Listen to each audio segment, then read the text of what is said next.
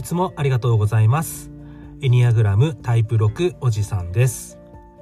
タイプ6の視点から得た日々の気づきを共有することで、少しでもタイプ6の皆様が生きやすくなることを目指しているラジオです。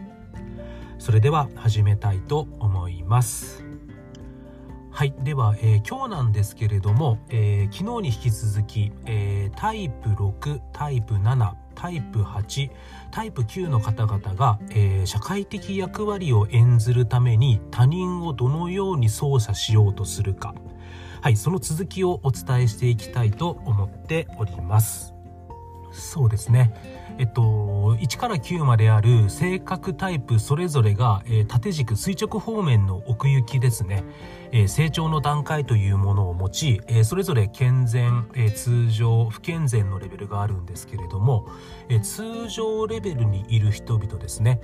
この通常レベルにいる方々っていうのはそれなりに自分自身の性格との同一化が、常に進んでいる状態ですので、自分の性格が持つ、根源的欲求を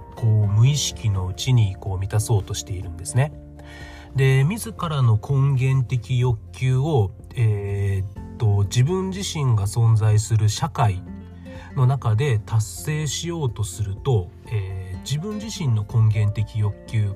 例えば僕であればタイプ9なんですけれども、タイプ9の安全でありたいという根源的欲求を満たせるような社会での中の役割を自然に演じるんですね。で、その社会の中で演じる役割を達成できるように、これも無意識のうちに他人を、コントロールしようとすると。はい、ここから、結局お互いがそのなんて言いますかね、通常段階にいる人が世の中にはほとんどですので、お互いがお互い自分自身の性格タイプの同一化が進み、無意識のうちに根源的欲求を満たそうと思って社会的役割を演じ、結局お互いがお互いに、自分が社会的役割を演じられるように僕自身を扱ってよって相手を操作し合ってる状態なんですね。で、そこから人間関係の問題が起こりがちなんだよっていうのが、ここまで話してきた大きな流れになります。はい、でタイプ6、タイプ7、タイプ8、タイプ9の話に入る前にちょっと少し話が外れるんですけれども、昨日久しぶりにパナソニックの創業者の松下幸之助さんの、本を、少しパラパラっと読んでたんですけれども、久しぶりに松下さんの本を少し見て、本当に5、6年ぶりなのかな、開いたんですけれども、5、6年前に見た時は全然引っかからなかったとこが今回なぜかちょっと引っかかりまして、ですね、松下幸之助さんが、その経営の神様と言われる人なんですけれども、その松下幸之助さんが大事にしている考え方に自己干渉というのがあるみたいなんですね。どういう漢字を書くかっていうと、自己はもう自己です。自分の字に己で、己自身を、鑑賞の鑑は、見る、映画鑑賞の鑑の後ろの賞が、照らすという字ですね。これで、自己鑑賞っていうんですけれども、この自己鑑賞が何かっていうと、自分自身の心っていうのをあたかも他人が扱っているかのように外側から冷静に客観的に見ることになるんですね。自分の心を他者の目線でとにかく冷静に客観的に見るっていうことを松下幸之助さんがものすごく重要視しているというちょっと文章を読んだんですね。で、それを見てあ、その通りだよなっていうのをすごく感じました。僕ができてるできてないは全く別問題として、でやはりその経営の神様と言われるような松下幸之助さんが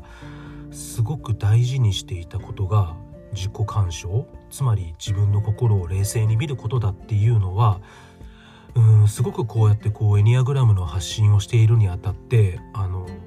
んていうかな、すごく勇気をもらえるということでもありますし、やっぱりいかにして自分の心を、自分から離れて客観的に見るか、やはりそれっていうのはある種本質的にすごく大事なことなんだろうなっていうことをちょっと改めて感じることができましたというお話でしたはい、じゃあ本題に戻ろうと思います。今ちょっと通常段階にいる方の大枠をお伝えしているんですけど、改めてざくっと全体像を伝えておくと、こう健全なレベルから通常のレベルに落ちるときに、こう目覚めの警告信号、目覚めの注意信号ですねっていうのが出てきます。タイプ6であれば、自分の外にあるものに導きを求めて依存し始めると、健全な状態であっても通常段階に落ち始めるんですね。で、こう目覚めの注意信号に気づくことができずに、通常段階に戻ってくる、落ちてきた後はどうなるかというと、こう性格との同一化が進みますので、今話している、社会的役割というものを一生懸命演じ始めて、でその社会的役割を守るために人を操作し始めるんですね。でその社会的役割を演じるために人を操作してもうまく操作できなかった時に何が起こるかっていうと、次にこう鉛の法則というのが働き出します。この鉛の法則は何かっていうと、自分がしてほしいことを人にもせよという、よく言われるキリスト教かな、これの逆ですね。自分が最もしてほしくないことを他人にするっていう風になるのがこの鉛の法則になります。タイプ6であれば、自分自身がやってほしくないっていうのは安全を脅かされること、自分自身が持つ些細や導きがなくなることなので、こう相手に対して相手を支えるシステムを、揺るがせて相手を孤立させるっていうことを、起こし出すのが鉛の法則です。はい、これもタイプ1からタイプ9でやることが変わってくるんですね。当然この鉛の法則をやればやるほど、周りとの関係性がおかしくなってきますので、余計こうなんていうかな、性格の同一化というか、不健全な方向に向かっていきます。はい、そして本当にこう通常レベルから、通常の段階から不健全の段階にいよいよ落ちるっていう時に、こう警告信号というのが出されます。はい、タイプ6であれば何かっていうと、自分自身の行動が自分自身の安全を損ねたという気づきが出るんですね。で、その警告信号にすら気づかずにこの鉛の法則で突っ走ってしまうと、いよいよ不健全な状態に落ちる。これが、通常段階において起こりうる、4段階になるのかな。健全な段階から通常な段階に落ちるときに目覚めの注意信号が出ます。はい、でその目覚めの注意信号を無視すると通常段階になり、通常段階になると社会的役割を守るために他人を操作し始めます。はい、でその他人の操作がうまくいかないと、今度鉛の法則っていって自分がやってほしくないことを相手にやるっていうことを起こします。はい、それをやればやるほど自分が孤立していきますので、いよいよ不健全な状況に陥るときに警告信号というのが出されます。はい、その警告信号を無視すると本当に不健全な段階に落ちていくというのが、大きな流れになってます。はい、でその中の今は社会的役割について話を進めています。はい、前回タイプ1からタイプ5までですね、自分自身の社会的役割を守るためにどのように他人を操作するかということをお伝えしてきました。で今日はタイプ6、タイプ7、タイプ8、タイプ9について、お伝えしていきたいです。はい、ではまずタイプ6ですね。私自身が所属するタイプ6、忠実な人なんですけれども、忠実な人が持つ、根源的な欲求は何かというと、安全でありたいになります。はい、なので、タイプ6の方がこう社会の中で安全であるためにどのように他人を、コントロールしようとするかというと、文句を言い、人がどれだけ自分に関わってくるかを試すことによって自分の安全を守ろうとします。そうですね。自分を支えてくれているチーム、自分を支えてくれていると自分が、タイプ6である人自身が思い込んでいる人とかチーム、その人に文句を言うというマイナスなことをやっても、それでも自分自身を守ってくれるのであれば、その人っていうのは自分にとって本当に自分を守ってくれる、自分の安全をキープしてくれる人だって判断できる。だから文句を言うという、自分のチームに対して文句を言うという行動を起こし、それでもついてくれる、それでもついてきてくれるより安全な人を求めていくっていう方向に、行きがちなんじゃないかっていうふうに感じました。はい、次、タイプ7、熱中する人ですね。はい、タイプ7、熱中する人の根源的欲求は、幸福でありたいになります。はい、じゃあタイプ7の方が、社会の中で幸福であるためにどのように他人を操作するかというと、人の注意をそらし自分の要求に応えるように主張することによって、他人を、コントロールしようとします。タイプ7の方っていうのは、そもそも、人に頼るのは良くないという、根源的な、子供の頃のメッセージを持っていますので、自分自身が社会の中で幸福であるためには人に頼らずに、自分自身の、幸福であると思えることを実現する必要があるんですね。そうすると人がやりたいことを自分がやっていると自分の幸福から多分離れていくと思いますので、そうするとね、人の注意をそらしていかに人がやりたいことじゃなくて、人が、自分自身がやりたいことに協力してくれるか、そっち側に持っていこうとしているんじゃないかっていうふうに感じました。はい、次、タイプ8、挑戦する人ですね。はい、このタイプ8、挑戦する人が、根源的に持っている欲求は自分自身を守りたい。はい、自分自身を守りたいになります。じゃあタイプ8の人が社会の中で、自分自身を守れるように、じゃあどのように他人を、コントロールするかというと、人を支配し自分の言う通りにするように要求します。はい、タイプ8の方は、根源的に、他人を信頼するのは良くないという考えがありますので、もうかなりダイレクトに、人を、支配して、もう自分が言うこと聞け、ジャイアンみたいな感じですね。かなりダイレクトに、要求し人を操作していくという方向に行きがちとのことです。はい、次、タイプ9の方ですね。平和をもたらす人です。はい、タイプ9、平和をもたらす人が、根源的に持っている欲求は平和でありたいになります。はい、ではタイプ9の方が社会の中で平和であるために他者をどのように操作しようとするかというと、その他人から気持ちが離れ暗黙の抵抗をすることによって他人を操作しようとします。直接的に相手をコントロールするのではなくて、相手からとにかく僕の気持ちが離れたんだよっていうメッセージを出すことによって、直接ではなくて暗黙の了解で抵抗していくっていう行動を起こしがちとのことです。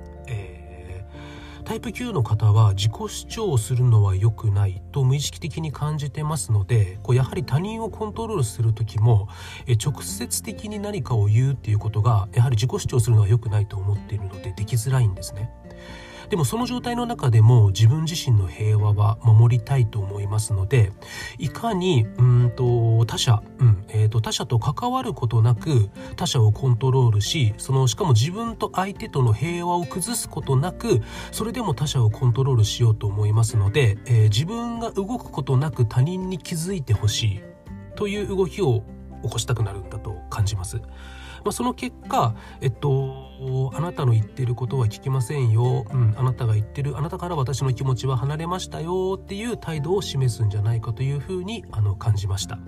すいません、タイプ7、タイプ8、タイプ9はちょっと僕自身がタイプ6なので、かなり6のフィルターがかかってるかもしれないんで、ちょっとその際は申し訳ないです。はい、このように今、前回と今回で、タイプ1からタイプ9が、自分の根源的欲求ですね、これを満たすために、他者をどのようにコントロールするかということを一気にまとめてまいりました。そうですね、この社会的役割の話をするとどうしても今他者をコントロールするとか自分自身を守るために人を動かすっていうちょっとこうマイナスの話ばっかりになるので、どうしてもちょっと発信が暗くなってしまって申し訳ないなというふうに感じてはいるんですが、とはいえ先ほどの松下幸之助さんの自己鑑賞じゃないんですけれども、やはり自分自身を冷静に外側から見るためにはやはりマイナス面、悪い面に対して、人っていうのはいい面はやっぱりいい面ばかり見ようとするっていうのが事実としてあるんですよ。もっと言うと、これ思い込みだったらすいません。僕自身がそうなんですけれども、自分自身のいいところばっかり見ようとして、他人の悪いところばっかり見ようとする傾向がやっぱり僕あるなと思ってまして、そういった中で自己鑑賞、自分自身を外の視点から客観的に見るときはやはり、自分を他者として見るのであれば、自分のいい面だけでなく悪い面を正しく正確に冷静に見ることっていうのはすごく重要なんじゃないかと感じてます。そういった中でこういった社会的役割を守るときにどのように他者を操作しようとするかという、ちょっとあまり聞きたくない点っていうのも冷静に見つめ合っていきたいなっていうふうにすごく感じております。はい、じゃあ今日のところは以上になります。じゃあ次回は、さらに暗くなりますすいません、これだけ話しといて。次は本当鉛の法則に入ってきますので、自分の社会的役割を守るために他者を操作しようとしましたと、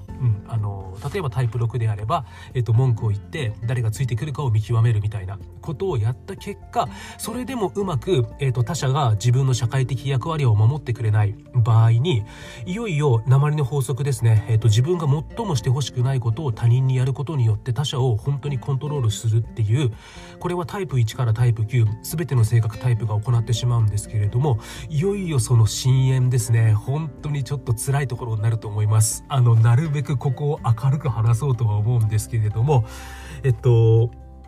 そうですね、本当の意味でより幸せに、自分自身を知り前に進んでいくためには、良くない部分にもやはり目を向けていくことが大事かなと思ってますので、次回鉛の法則入っていきます。ぜひお付き合いいただければと思います。タイプ6おじさんになります。今回もどうもありがとうございました。次回もよろしくお願いします。失礼します。